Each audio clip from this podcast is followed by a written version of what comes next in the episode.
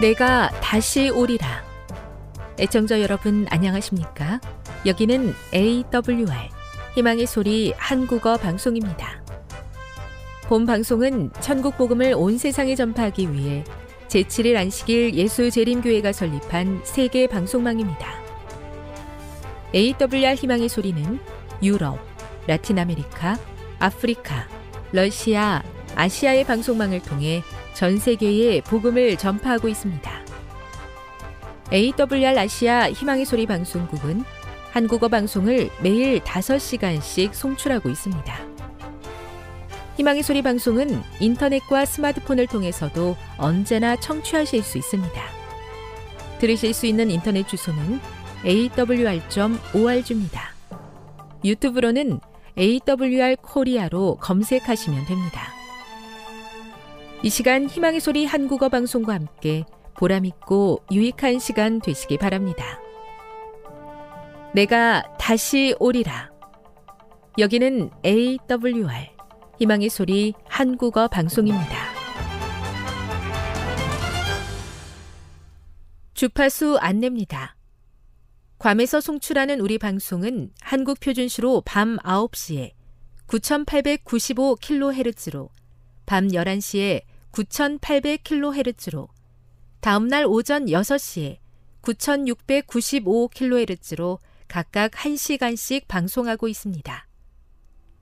우즈베키스탄에서 송출하는 우리 방송은 한국 표준시로 밤 10시에 15,670kHz로 타지키스탄에서는 밤 9시에 15,505kHz로 송출하고 있습니다. 애청자 여러분의 많은 청취 바랍니다.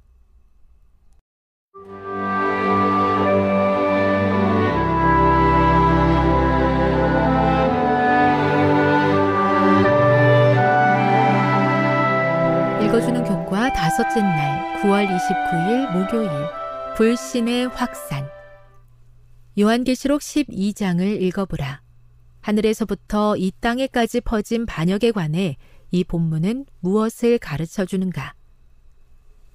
루시퍼의 타락은 단순히 서로 다른 생각들이 충돌한 사건이 아니었다. 요한계시록 12장은 하늘에서 큰 전쟁이 있었다고 이야기한다. 한쪽에는 루시퍼와 그를 따르는 천사들이 있었고, 다른 한쪽에는 그리스도와 그분을 따르는 천사들이 있었다. 이 본문에서 루시퍼는 큰 용, 예뱀, 마귀, 사탄, 온 천하를 꿰는 자라고 불린다. 그리스도는 누가 하나님과 같은가라는 뜻을 가진 미가엘이라고 불린다. 어떤 주석가들은 천사장 미가엘이라는 표현을 근거로 그가 그저 천사들 중 하나였다고 설명한다. 그러나 사람의 손으로 깎이지 않는 돌, 인자, 군대의 주제와 왕의 왕, 그리고 대군 미가엘과 같이 다니엘서의 모든 주요 환상들은 그리스도와 그분의 영원한 나라에서 그 절정을 이룬다. 그러므로 여호와의 사자가 여호와 자신인 것처럼 미가엘은 거룩하신 분 자신, 그리스도 자신임이 분명하다. 요한계시록 12장은 지금도 계속되고 있는 쟁투에 대한 개요를 제공한다. 그 쟁투는 첫째, 루시퍼와 그를 따르는 천사 3분의 1의 반역으로 하늘에서 시작되었고, 둘째, 그리스도께서 십자가에서 이루신 결정적인 승리로 절정을 이루었으며, 셋째, 하나님의 마지막 때 남은 자손을 대상으로 여전히 진행되고 있다. 이 쟁투의 시작에 관해 엘렌지 화이트는 이렇게 설명한다. 자비심이 많은 하나님께서는 루시퍼에 대하여 오래 참으셨다. 하나님께서는 그가 처음에 불만의 정신에 빠졌을 때, 심지어 그가 충성된 천사들 앞에서 거짓 주장을 하였을 때까지도 그를 그 높은 지위에서 쫓아내지 아니하셨다. 하나님께서는 그를 오랫동안 하늘에 머물러 있게 하셨다. 회개하고 순종하기만 하면 용서받을 수 있다고 되풀이해서 말해 주셨다. 각시대 대쟁투 495, 496 우리는 그 전쟁이 하늘에서 얼마나 오랫동안, 얼마나 격렬하게 지속되었는지 알지 못한다. 다만 가장 중요한 사실은 사탄과 그를 따르는 천사들이 이기지 못하여 다시 하늘에서 그들이 있을 곳을 얻지 못했다는 것이었다. 문제는 그들이 이곳 지구로 왔다는 것이었다. 교훈입니다. 하늘의 전쟁에서 패한 루시퍼와 그의 천사들은 이 지구로 내려왔고 그렇게 시작된 이 땅에서의 선악의 대쟁투는 오늘 우리의 삶에도 계속되고 있다. 묵상. 하늘에서 시작된 전쟁이 지금도 지구에서 계속해서 벌어지고 있다는 사실을 어떻게 알 수 있습니까? 이 전쟁에서 우리가 원수를 이길 수 있는 유일한 소망은 무엇입니까? 적용. 오늘 그대의 삶에서 어떤 영적 전쟁을 경험하고 있습니까? 사탄에게 그대의 마음을 빼앗기지 않기 위해 어떤 노력을 해야 할까요? 영감의 교훈입니다. 하늘에서 시작된 천사장의 반역. 사탄은 하늘 총회의 으뜸이 되고 하나님과 동등한 위치에 서기로 굳게 결심하였다. 사탄은 그의 지위를 따르는 천사들과 더불어 반역의 활동을 시작하였으며 저들 가운데 불만의 정신을 퍼뜨리려고 노력하였다. 그는 교묘한 기만적인 술책으로 일하였으므로 많은 천사들이 그의 목적을 완전히 이해하기도 전에 그에 대한 충성을 서약하였다. 가력 뽑은 기별 1권 222 하나님께서 허락하신 회개의 기회를 거절한 루시퍼의 운명이 저의 운명이 되지 않기를 바랍니다. 하나님께서 저의 죄를 보여주시며 회개하라고 호소하실 때 있는 그대로 하나님 앞에 나와 진심으로 아뢰고 용서를 경험하게 해 주시옵소서.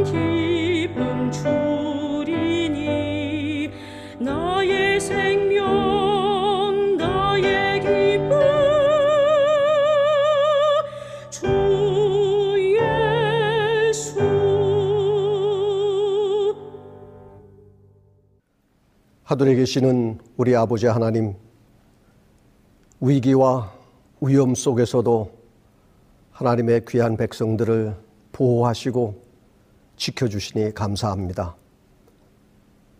이 시간 우리의 마음을 묶어 하나님 기뻐하시는 예배를 드리며 또 하나님께서 주시는 귀한 말씀을 통해서 새 힘을 얻기 원합니다.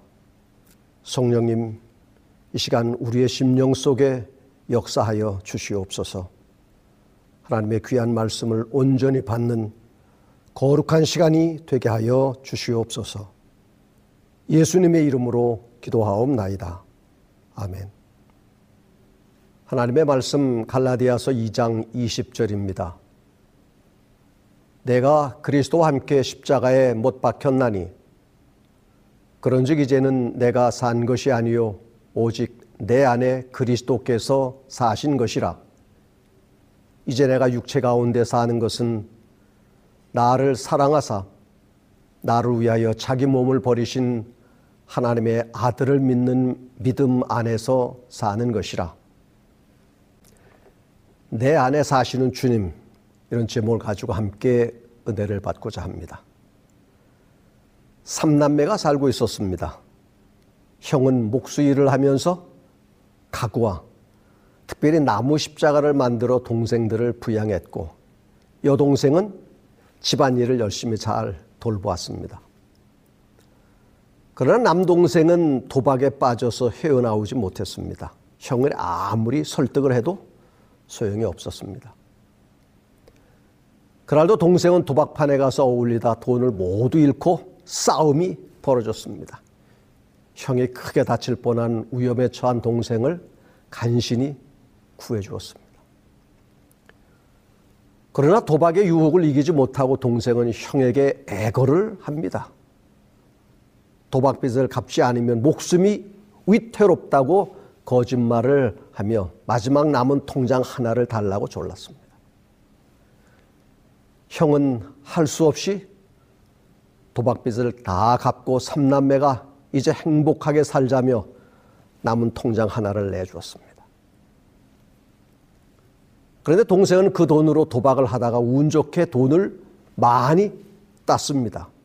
그러나 돌아오는 길에 따라붙은 깡패들과 싸우다 그만 살인을 하고 말았습니다.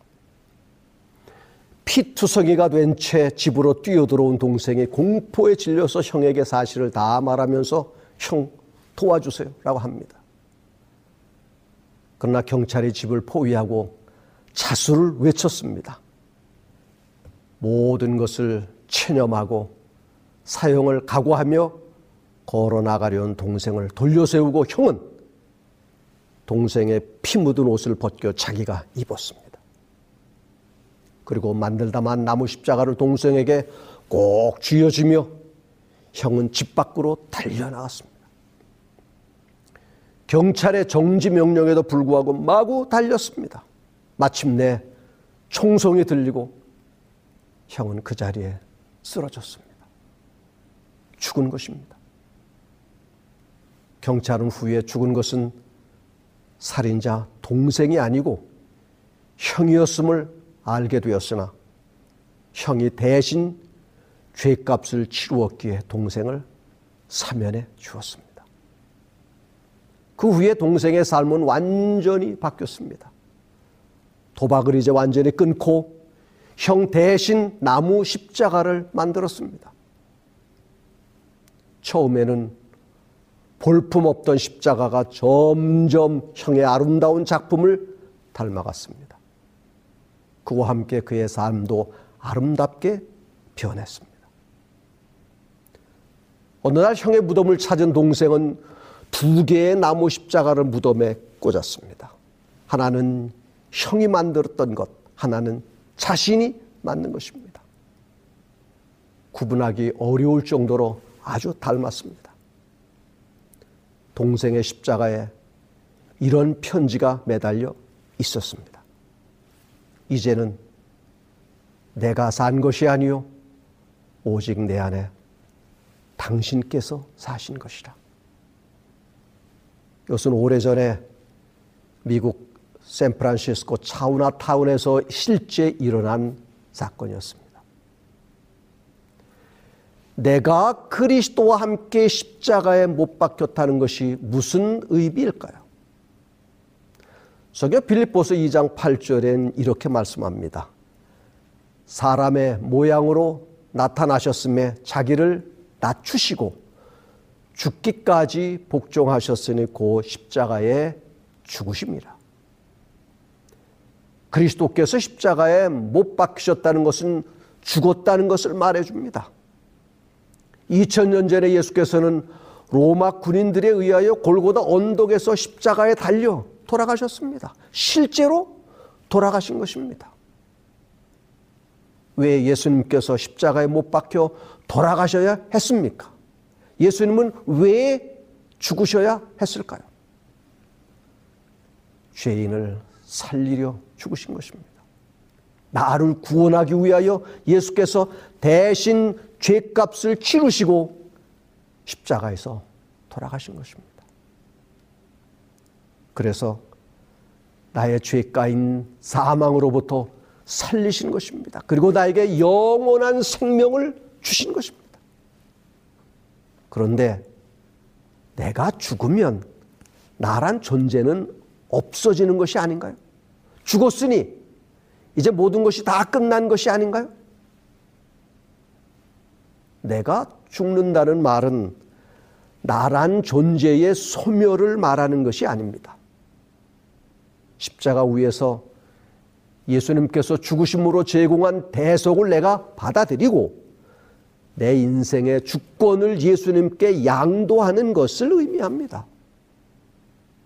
예수님의 나를 지배하시도록 나를 내어드리는 것을 의미하는 것입니다.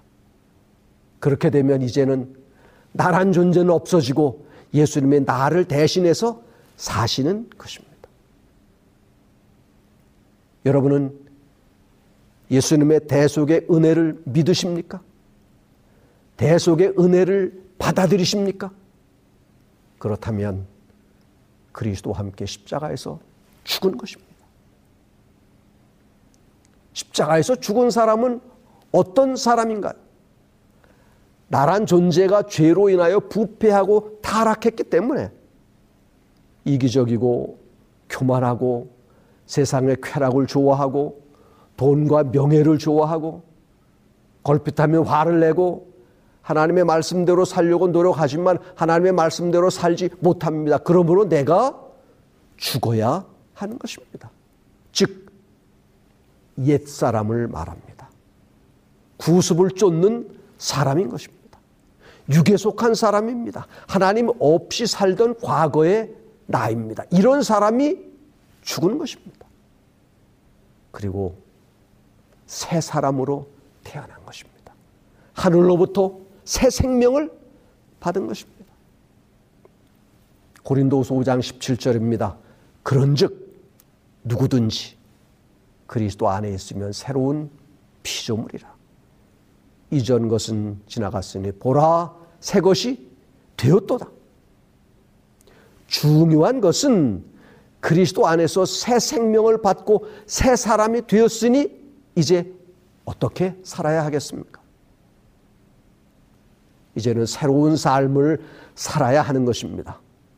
새로운 삶이란 예수님을 나의 새 주인으로 모시고 살아가는 삶인 것입니다. 내 마음대로 살아왔던 이전의 생활 방식에서 나의 새 주인이 되신 예수님을 위한 삶으로 변화되어 살아가는 것을 의미하는 것입니다. 땅의 것, 세상 것들을 생각하지 말아야 합니다. 언제나 위를 바라봐야 합니다.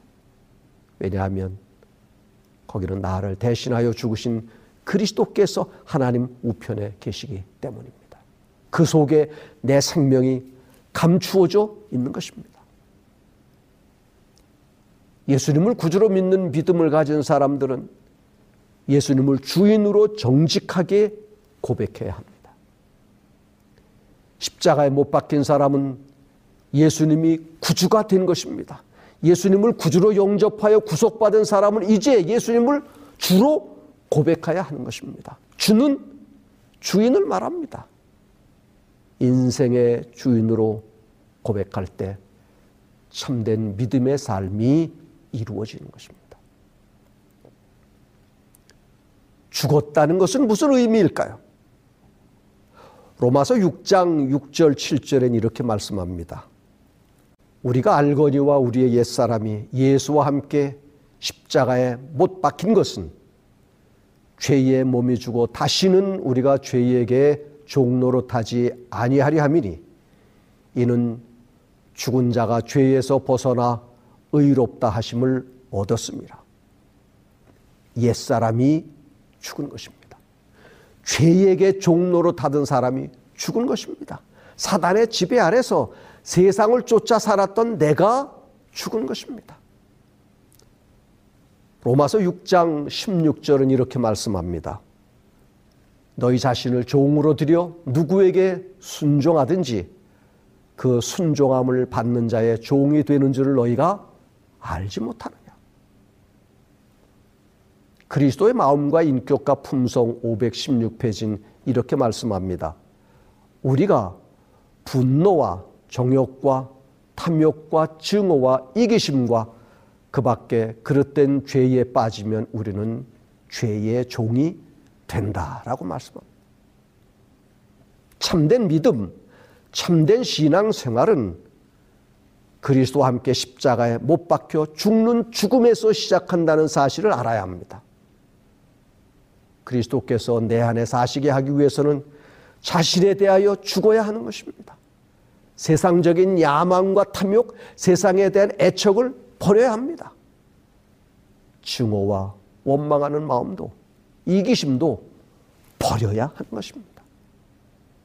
십자가를 지고 극기와 희생의 길을 걸어가신 그리스도를 따라가야 하는 것입니다. 거의 그리스도인이 되는 것으로는 부족합니다. 완전한 그리스도인이 되어야 합니다. 하늘나라의 문턱까지 이르는 것으로는 안 됩니다. 그것에 들어가야 하는 것입니다. 구원을 거의 얻은 것으로는 만족할 수 없습니다. 완전한 구원을 받아야 하는 것입니다. 그러기 위해서는 내가 죽어야 합니다. 내가 죽어야 그리스도께서 내 안에 사셔서 나의 주인이 될 수 있는 것입니다. 마태복음 6장 24절입니다. 한 사람이 두 주인을 섬기지 못할 것이니 혹 이를 미워하며 저를 사랑하거나 혹 이를 중히 여기며 저를 경히 여김이라 너희가 하나님과 재물을 겸하여 섬기지 못하느니라 하나님께 마음과 영혼과 몸을 굴복시키면 더 이상 죄의 종이 되지 않을 것입니다. 내 안에 그리스도께서 사신다는 것은 무슨 의미일까요? 내가 십자가에 못 박혀 죽고 나면 내 안에서 살아나는 것이 있는데 그것은 그리스도이십니다. 그리스도께서 내 안에 사시니 난 이제 아무것도 아닌 것입니다. 내가 나를 주장할 수 없는 처지가 된 것입니다. 내 마음대로 살아갈 수 없는 상태가 된 것입니다. 그렇다면 그리스도께서 내 안에 사시면 어떤 일이 일어날까요? 그리스도가 없는 사람들은 자신을 높이기를 좋아합니다. 그래서 인정도 받고 대우도 받기를 원합니다. 늘 경쟁 속에서 살아가야 하고 조급해지고 그래서 스트레스의 연속입니다.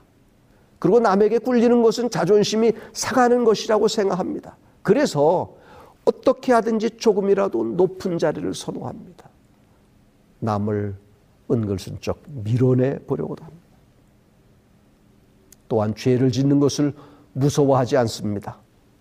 죄를 지어도 양심의 가책을 느끼지 않습니다. 죄를 죄로 여기지도 않습니다.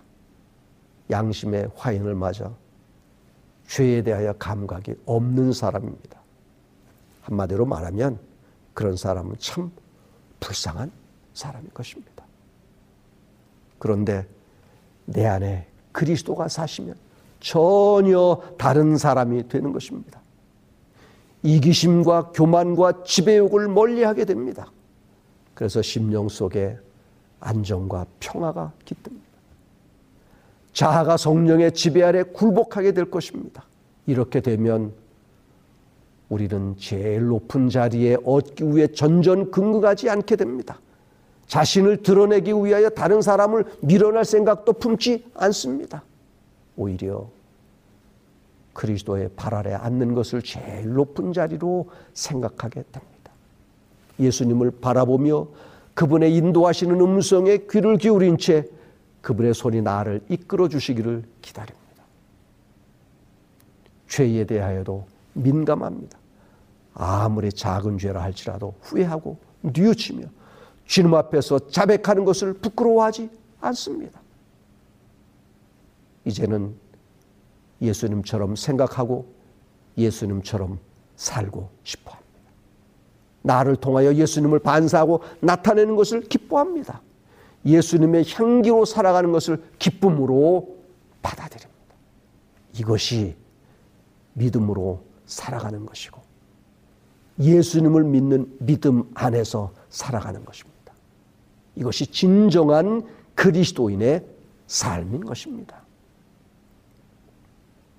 내가 죽는 것은 참으로 어려운 일입니다. 그리스도를 통하여 승리가 얻어지지 않는다면 희망이 없습니다. 그런데 이러한 승리는 얻을 수 있습니다. 왜냐하면 하나님께는 불가능한 일이 없기 때문입니다. 성령의 도우시는 은혜로 모든 악한 기질과 모든 인간의 타락은 극복될 수 있음을 믿으시기 바랍니다. 우리 앞에 놓인 일은 가벼운 일이 아닙니다.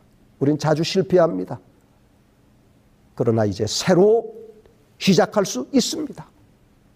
그리스도께서 내 안에 사셔서 나를 영적인 사람으로 만들고 하나님의 은혜와 능력을 붙잡기만 하면 우린 승리자가 될 수 있는 것입니다. 나 자신을 중심 삼지 말고 또는 구원을 얻을까 못 얻을까에 대해서 걱정과 염려를 해선 안 됩니다. 이러한 염려는 나로 하여금 힘의 근원이 되시는 하나님에게서 떠나가게 하는 것입니다. 나를 하나님의 보호에 맡기고 신뢰하시기를 바랍니다. 하나님을 의지하십시오. 그러면 하나님께서는 내가 맡긴 것을 넉넉히 받아주시고 보호하실 수 있습니다. 나를 주님의 손에 맡기면 이기고도 남음이 있게 하시는 것입니다. 가려 뽑은 기별 3권 302페이지엔 이렇게 말씀합니다. 우리는 그리스도와 함께 십자가에 못 박혀야 하며 그와 함께 장사되고 그분의 성령으로 소생해야 한다. 그럴 때에 우리는 그분의 생명으로 채워질 것이다. 사람의 믿음으로 말미암아 그리스도와 하나가 된다면 영원한 생명을 얻게 되는 것입니다. 하나님께서는 아들인 예수를 사랑하심 같이 그리스도로 말미암아 구원받은 사람들을 사랑하십니다. 내 안에 주님께서 사시면 행복한 사람이 됩니다. 왜 그런지 아십니까? 더 이상 나의 현재와 미래에 대하여 걱정을 하지 않아도 됩니다. 주님이 나를 책임져 주시기 때문입니다. 불안과 두려움이 사라집니다. 머리털 끝 하나라도 상하지 않도록 보호해 주시고 지켜 주십니다. 그 이상 무엇을 더 바라겠습니까? 내가 좋아하던 세상의 모든 것들을 다 내려놓고 날마다 성령의 역사하심으로 나 자신이 깨어지는 경험을 계속 하시기를 바랍니다. 나를 포기하고 버리십시오. 그리고 주님만을 내 삶의 주인으로 또한 중심에 모시고 살아가시기를 바랍니다. 나를 사랑하사 나를 위하여 자기 자신을 버리신 하나님의 아들을 믿는 믿음 안에서 날마다 성숙해지며 승리하는 성도의 삶을 살아가시기를 간절히 바랍니다.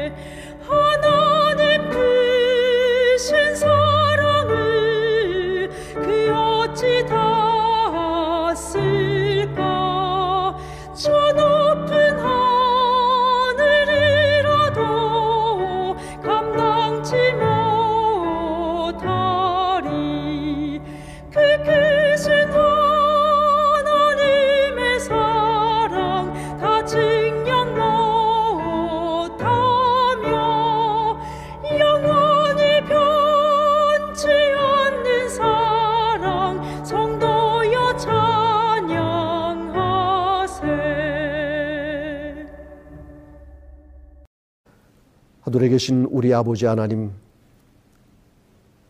연약한 인간의 모습 불쌍히 여겨주시고, 내 안에 여전히 꿈틀거리던 모든 죄된 욕망과 세상적인 것들을 이제 예수님의 십자가 아래 다 내려놓게 하여 주시고, 주님께서 허락하시는 용서의 기쁨, 그리고 내 안에 채워주시는 하나님의 평안을 맛보게 하여 주시옵소서. 이제는 내가 내 삶의 주인이 아니고 내 안에 계시는 예수님이 내 삶의 주인이 되어 주님의 뜻대로 살아가는 우리 모든 성도들이 되게 하여 주시옵소서. 예수님의 이름으로 기도하옵나이다. 아멘. 지금 여러분께서는 AWR 희망의 소리 한국어 방송을 듣고 계십니다.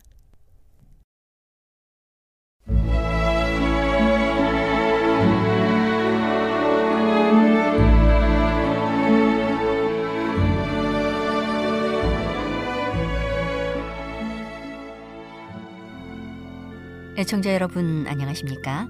명상의 오솔길의 유병숙입니다. 이 시간은 교회를 사랑하시고 돌보시는 하나님의 놀라운 능력의 말씀이 담긴 엘렌지 화이처 교회 증언 1권을 함께 명상해 보겠습니다.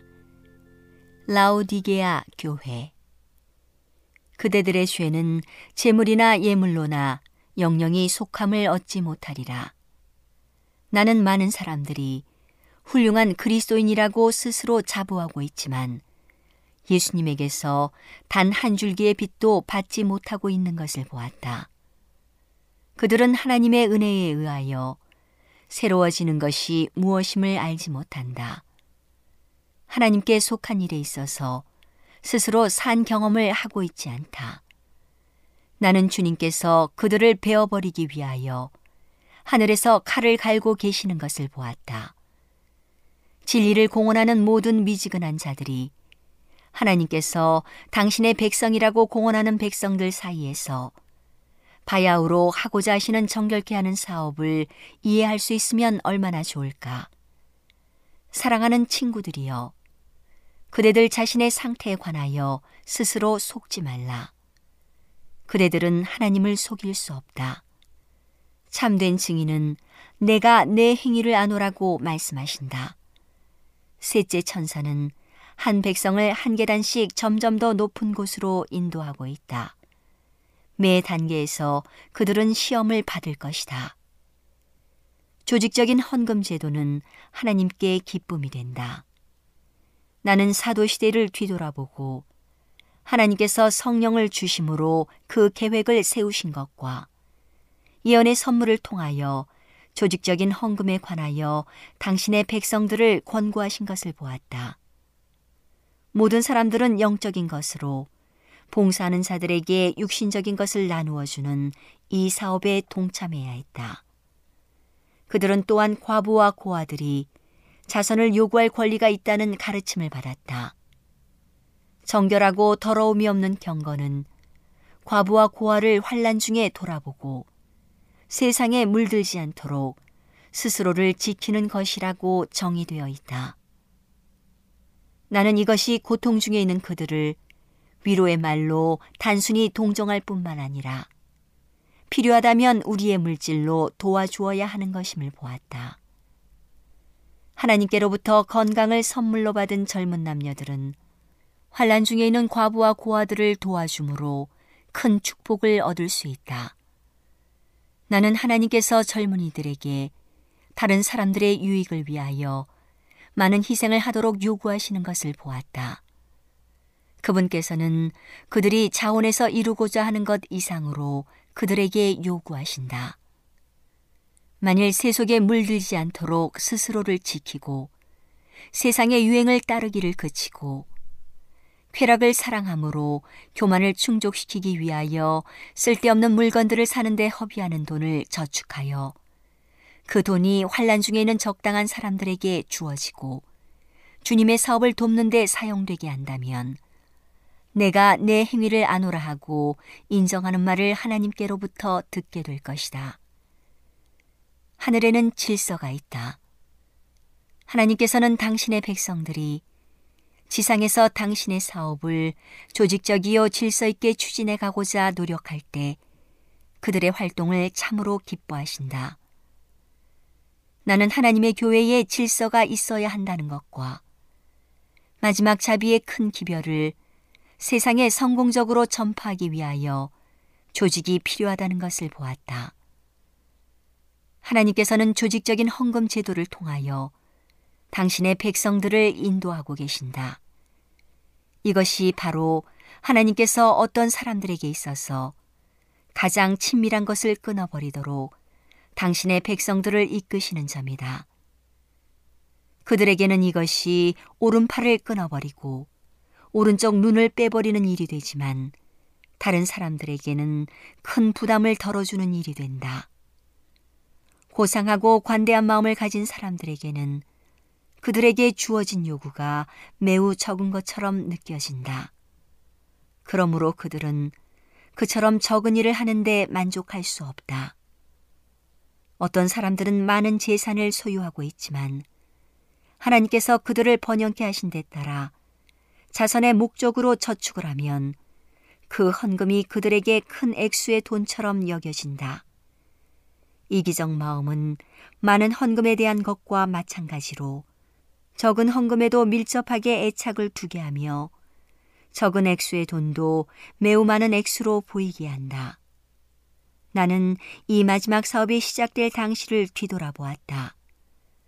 그때는 진리를 사랑하는 사람들이 희생하는 일에 관하여 언행 일치하게 이야기할 수 있었다. 그들은 많은 것을 하나님의 사업을 위하여 또한 다른 사람들에게 진리를 전하기 위하여 바쳤다.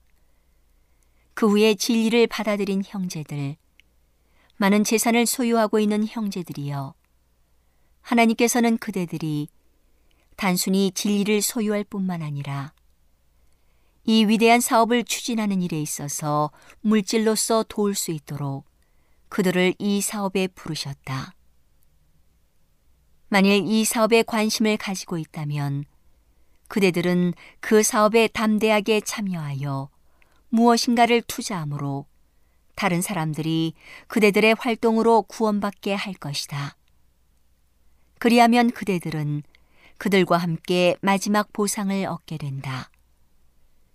진리가 그대들 앞에 분명히 제시되기 위하여 큰 희생이 치러지고 궁핍을 겪어야 했다.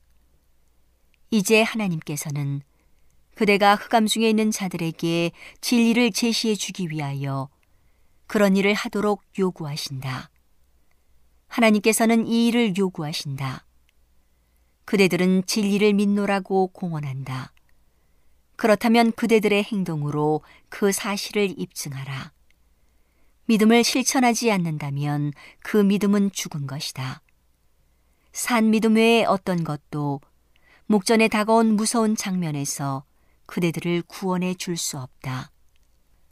오늘은 하나님의 놀라운 능력의 말씀이 담긴 엘렌지 화이처 교회 증언 1권을 함께 명상해 보았습니다. 명상의 오솔길이었습니다.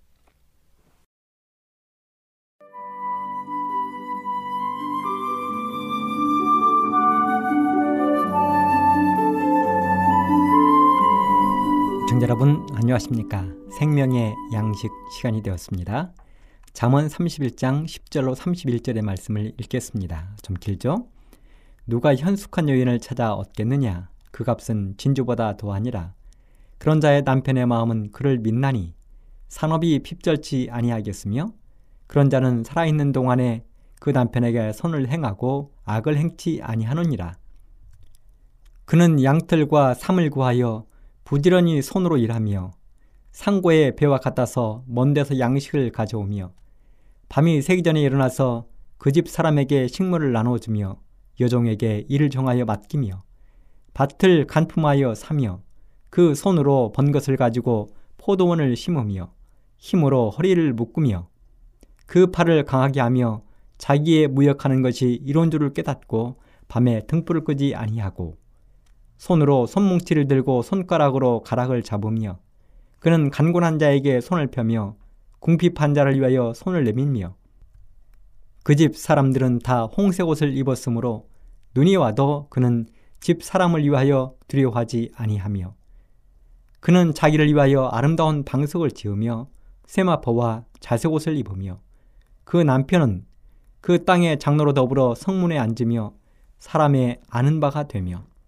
그는 배로 옷을 지어 팔며 띠를 만들어 상고에게 맡기며 능력과 존귀로 옷을 삼고 후일을 웃으며 입을 열어 지혜를 베풀며 그 여로 인의 법을 말하며 그 집안일을 보살피고 게을리 얻는 양식을 먹지 아니하나니 그 자식들은 일어나 살해하며 그 남편은 칭찬하기를 덕행 있는 여자가 많으나 그대는 여러 여자보다 뛰어난다 하느니라. 고운 것도 거짓되고 아름다운 것도 헛되나 오직 여호와를 경외하는 여자는 칭찬을 받을 것이라 그 손의 열매가 그에게로 돌아갈 것이요 그 행한 일을 인하여 성문에서 칭찬을 받으리라. 오늘 잠언은 현숙한 여인에 관한 이야기입니다. 현숙한으로 번역된 히브리어는 하일인데 하일은 견고하다, 강하다라는 뜻을 가진 훌에서 파생이 되었습니다. 훌은 동사로서 힘, 능력, 세력을 의미하는데요. 성경에서는 군대, 군대 장관이라는 뜻으로 사용이 되었습니다. 그런데 이런 하일, 즉 힘, 능력, 세력, 강함의 의미를 가진 단어를 현숙한 여인으로 표현했다면 현숙한 여인이 된다는 것은 참으로 대단한 일이라 할 수 있을 것입니다. 이런 현숙한 여인에 대한 잠언은 1절에 보면 르무엘 왕의 말씀한 바 곧 그 어머니가 그를 훈계한 잠언이라고 했는데요. 르무엘 왕의 어머니가 왕이 오른 아들로 하여금 현명한 왕, 지혜로운 왕이 되기를 바라는 간절한 충고라 할 수 있습니다. 여기 나오는 르무엘 왕은 누구일까요? 여기에는 여러 가지 신학자들의 주장이 있습니다. 첫째는 솔로몬 왕을 가리키는 다른 이름이란 주장입니다.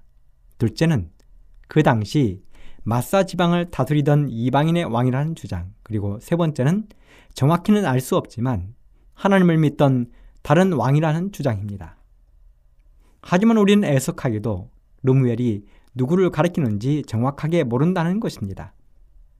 많은 사람들이 솔로몬 왕일 것이라고 주장하지만 정확한 증거는 없습니다. 하지만 이런 것들이 그렇게 중요한 것은 아닙니다. 중요한 것은 기록된 말씀이 하나님으로부터 주어진 영감받은 말씀이라는 것입니다. 72년 성경에서는 이렇게 이야기하고 있습니다. 나의 말들은 하나님이 하신 말씀, 즉 그의 어머니께 교훈받은 왕의 신탁에 대한 대답이다. 르무엘 왕의 어머니는 사랑하는 아들에게 두 부분에 걸쳐 사랑의 충고를 하고 있습니다. 먼저 전반부인 1절로 9절은 한 나라의 왕으로서 경계하고 조심해야 할 일들을 다루고 있는데요. 특히 인간을 그 근원에서부터 타락하게 만드는 음녀와 술에 대한 경계, 그리고 공의로운 재판에 관한 권면을 하고 있습니다. 이 부분은 다음 시간에 제가 말씀을 드리겠습니다.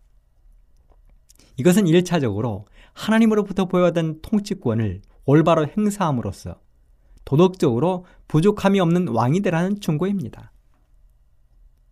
사울이 왕이 되면서 시작된 이스라엘 왕의 역사는 하늘과 땅을 오가는 경우가 허다했습니다. 사울 그리고 다윗, 솔로몬으로 이어진 왕의 계보는 솔로몬의 아들들에 이르러서는 유다 지파와 베냐민 지파로 이루어진 남방 유다와 나머지 열 지파로 이루어진 북방 이스라엘로 분열이 되었습니다. 그리고 각 나라마다 왕들이 존재했는데요. 이렇게 존재했던 왕들 가운데 가장 선한 왕과 악한 왕을 뽑으라 한다면 선한 왕은 단연 남방 유다의 요시아라고 할 수 있을 것입니다. 요시아 왕이 얼마나 훌륭한 왕이었는지는 다음 한성경절로 대답할 수 있습니다.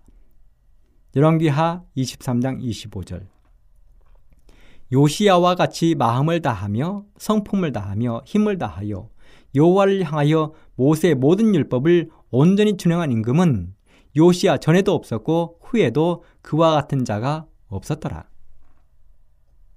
요시아 왕에 대한 이야기는 열왕기하 22, 23장에 자세하게 기록이 되어 있는데요. 그는 8살의 나이로 왕이 되었습니다. 요시아의 아버지였던 아몬과 할아버지인 문하세는 하나님 보시기에 악을 행하였던 왕들이었습니다. 그래서 보다 못한 백성들이 반역을 일으켜 왕을 몰아내고 겨우 8살에 불과한 요시아가 왕이 된 것입니다. 그런데 그 요시아가 하나님 보시기에 정직히 행하여 그 조상 다윗의 길로 행하고 좌우로 치우치지 아니했다고 했습니다. 요시아는 그렇게 31년간 왕으로서 훌륭하게 나라를 다스렸습니다. 요시아 왕은 당시 타락한 종교를 개혁하고 잃어버린 유월절을 부활하여 지키도록 했습니다. 먼지에 쌓여 창고에 있던 율법책을 꺼내서 제사장으로 하여금 읽도록 했습니다. 그렇다면 요시아가 이렇게 훌륭한 왕이 될 수 있었던 힘은 어디서 나왔을까요? 그에게는 사랑을 받은 자라는 의미를 가지고 있는 여디다라는 현숙한 어머니가 있었습니다. 또한 하나님의 훌륭한 종인 제사장 사반이 있었습니다. 그들은 요시아에게 훌륭한 조언자가 되었습니다. 그 결과 요시아는 하나님과 백성들에게 칭송받는 왕이 될 수 있었습니다. 그런가 하면 손에 꼽을 수 있는 악한 왕으로 북방 이스라엘의 일곱 번째 왕이었던 아합 왕을 들 수가 있을 것입니다. 아합 왕 당시의 선지자가 바로 엘리야였습니다. 아합은 아버지인 오므리가 죽자 왕이 되었는데요.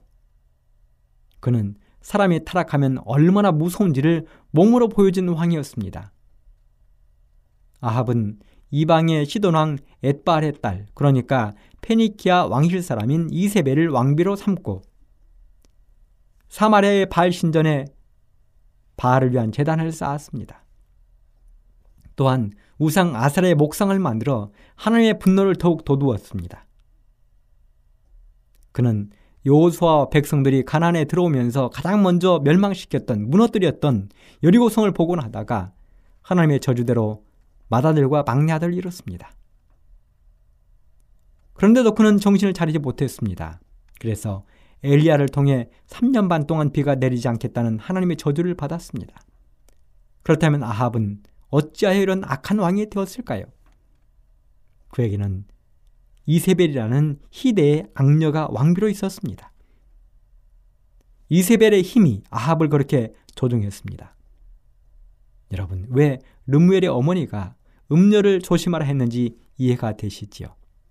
현숙한 여인이 옆에 있는 것, 음녀가 옆에 있는 것, 하늘과 땅 차이입니다. 그래서 르무엘의 어머니는 르무엘에게 현숙한 여인을 가까이 하라고 충고하고 있는 것입니다. 오늘은 여기까지 하겠습니다.